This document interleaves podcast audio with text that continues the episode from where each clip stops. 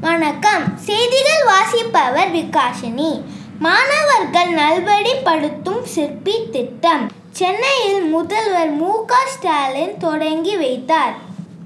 Chennai Open மகளிர் tennis. கால் இறுதி சுற்றில் நுழைந்த Linda.